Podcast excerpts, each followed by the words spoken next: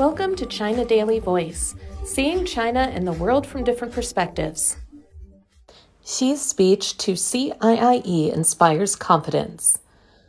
President Xi Jinping's speech to the fifth China International Import Expo embodies China's unswerving pursuit of high standard opening up and its efforts to facilitate world trade and drive global innovation, according to multinational business executives. This has deepened investment confidence and pointed to thriving business opportunities, they said. Xi emphasized that the CIIE's purpose is to expand China's opening up and turn the country's vast market into enormous opportunities for the world. Bruno Chevot, president of French food and beverage company Danone for China, North Asia, and Oceania, said that Xi's remarks sent a clear signal that China will continue to open its door wider to foreign companies and that the country is taking concrete steps to broaden market access.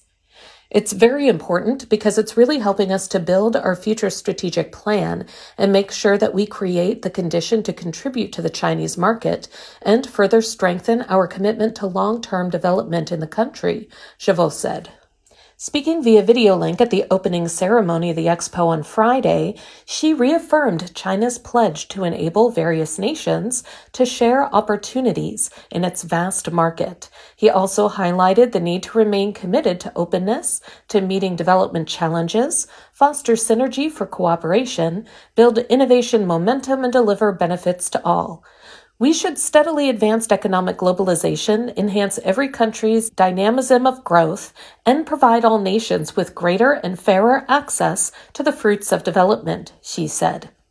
Zhang Dazi, president of Bosch Thermotechnology Asia Pacific, a German industrial group, said that the company is inspired by the remarks about creating new opportunities for the world through China's own development. It is encouraging because we also believe that an open, market oriented business environment is good for all the players. With such a vision, we are unwaveringly committed to China and will continue to increase local investments in order to enhance local production and research and development capabilities here, Zhang said. The pledge to promote cooperation on innovation gave extra confidence to United States based luxury company Tapestry. The country is not only one of our most important markets worldwide, but also a source of inspiration for breakthroughs and innovations, said Yann Bozec, president of Tapestry Asia Pacific. The remarks give us stronger confidence and strengthen Tapestry's determination to increase investments in the Chinese market. In the speech, Xi announced plans to establish pilot zones for Silk Road e commerce cooperation and build national demonstration zones for innovative development of trade and services. Eddie Chan, Senior Vice President of logistics company FedEx Express and President of FedEx China, said that the company is particularly thrilled about the mention of developing a new mechanism for trade and services.